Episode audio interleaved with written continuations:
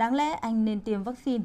Đây là dòng tin nhắn cuối cùng mà anh Michael Friedi, ba mươi chín tuổi, vừa ra đi chỉ sau hai tuần mắc Covid mười chín để lại cho mẹ và vợ con. Michael Friedi nằm trong số gần bốn mươi phần trăm người dân Mỹ chưa tiêm vaccine ngừa Covid mười chín. Và theo chia sẻ của người vợ, gia đình họ muốn đợi một năm sau khi vaccine được đưa vào sử dụng rồi mới quyết định chủng ngừa để xem vaccine ảnh hưởng thế nào đến mọi người.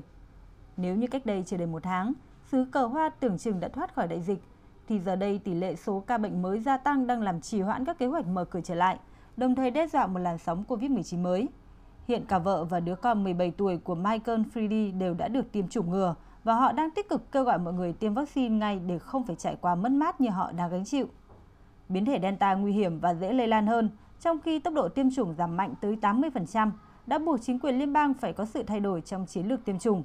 Tổng thống Joe Biden mới đây thông báo tất cả nhân viên dân sự liên bang phải tiêm vaccine Covid mười chín, nếu không sẽ bị buộc xét nghiệm thường xuyên, giãn cách xã hội, đeo khẩu trang và hạn chế di chuyển.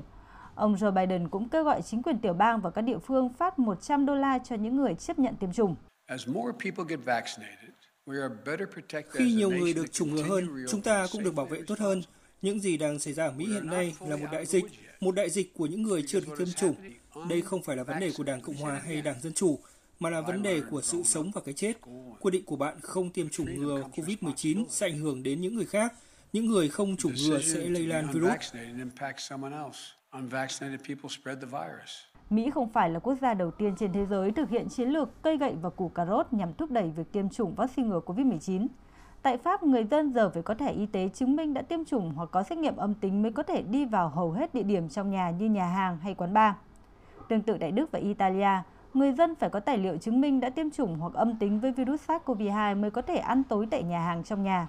Theo người đứng đầu cơ quan khẩn cấp Tổ chức Y tế Thế giới Marion, bản thân virus SARS-CoV hai ngay khi mới bùng phát đã là một virus nguy hiểm, trong khi biến thể Delta lại có khả năng lây truyền cao hơn gấp đôi so với chủng gốc. Vì vậy, các quốc gia bắt buộc phải tuân theo các biện pháp y tế công cộng như thực hành giãn cách xã hội và đeo khẩu trang, song song với việc tăng cường phân phối vaccine trên khắp thế giới, đặc biệt là ở những quốc gia có tỷ lệ tiêm chủng thấp nhất.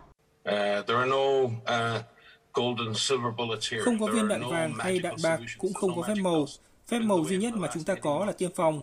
Vấn đề là chúng ta không chia sẻ một cách đồng đều trên toàn thế giới.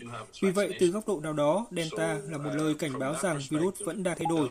Đó cũng là lời kêu gọi của chúng ta phải hành động ngay bây giờ trước khi các biến thể nguy hiểm hơn xuất hiện. Tiến sĩ Brooke Aywood, cố vấn cấp cao của Tổng Giám đốc Tổ chức Y tế Thế giới thì cho rằng, vaccine cần được bao phủ khoảng bảy mươi phần trăm dân số toàn cầu để thực sự làm chậm được tốc độ lây truyền cũng như giảm nguy cơ xuất hiện các biến thể mới.